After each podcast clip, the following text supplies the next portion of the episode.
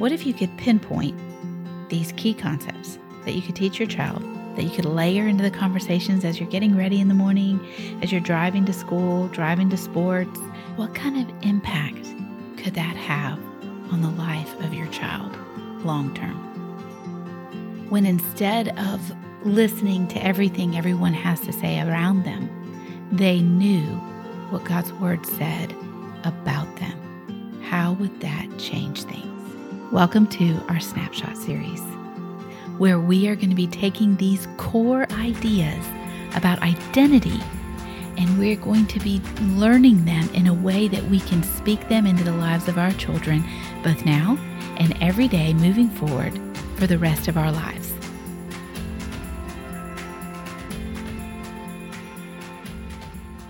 Our identity is reconciled and rescued.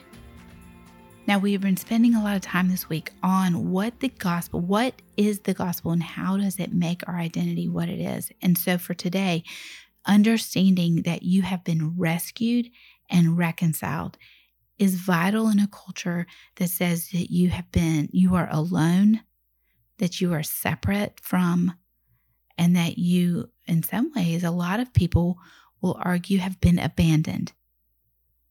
And so we want to intersect that lie with the truth of what Jesus gives us in our identity as his son or his daughter. In Luke 19, verse 10, Jesus says, The Son of Man, and he is talking about himself, the Son of Man came to seek and to save the lost.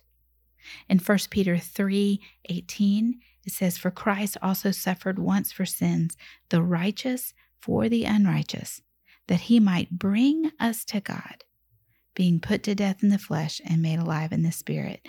This is this idea of going into and pulling out, of being sought after and pursued. You have been rescued. Why have you been rescued? So that you could be brought near. The whole idea of God's rescue of us in the gospel is not just to rescue us and then leave us. His whole desire, right? We know this, but we need to know this is our identity as rescued, is that he then in Ephesians 2, verses 12 and 13 says, Remember, you were at that time separated from Christ. That's the messaging of the world. You're separated, you're alone.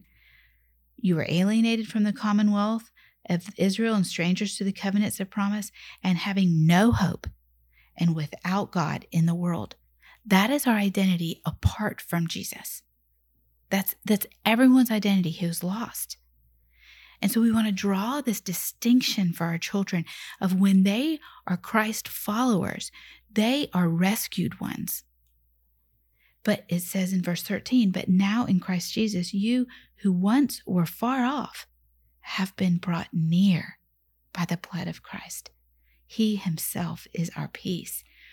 You and I are brought near. The way I love to open this idea of this rescue up, and clearly in Luke, we see God, Jesus tells three parables the parable of the coin, the parable of the sheep, and the parable of the prodigal son.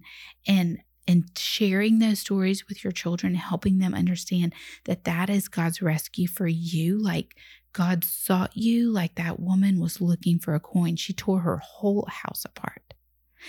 And with one group of children, it may have been actually my youngest group, I hid something and I just had them try and hunt it down. And I made it crazy hard for them to find it. Understand that is this picture, this imagery of, of this woman tearing her house apart, finding the one coin.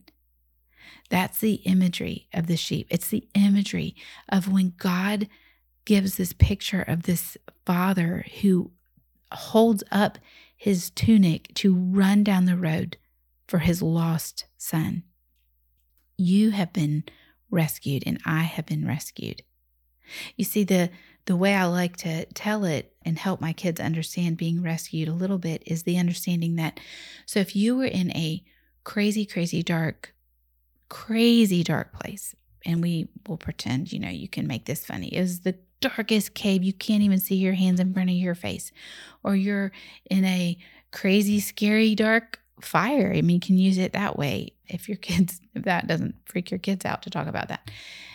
And I was standing on the outside and I was calling to you and calling you for you to find your way out and saying, Come this way, walk this way, keep coming. You can do it. Come on, come on, find me. You can get out. Would you be able to get out? Maybe, right? But it would be hard and you would be super. It would be stressful and it would be scary if it was like a dark, like a fire or something. But what if I came in and I scooped you up and I pulled you out myself because I know the way? You see, that's why Jesus says, I'm the way, the truth, and the life, that no one comes to the Father but through me. He didn't just shout from the outside, keep going, do better, keep being a good person, obey your mom and dad. He did none of that.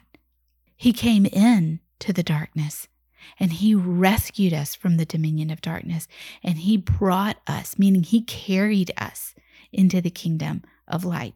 You and I have been rescued. We have been rescued. We don't do any part of the rescuing.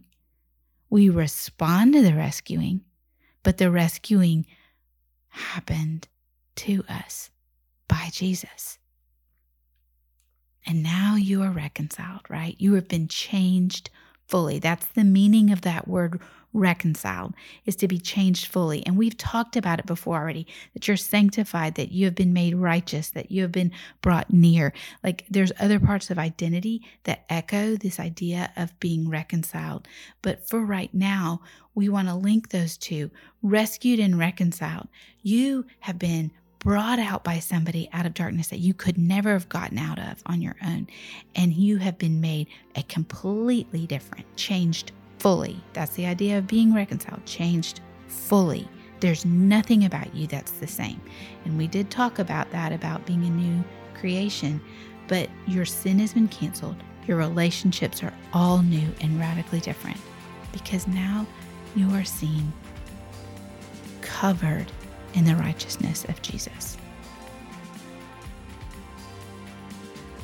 Thanks for joining me today on Snapshots of Identity. Make sure you get on the newsletter so that you get not just today's truth, but the truths for this entire week. We send them out on a weekly basis so that you have them where you can keep them in front of you, keep them in your Bible, where you can learn them both for yourself and for your child.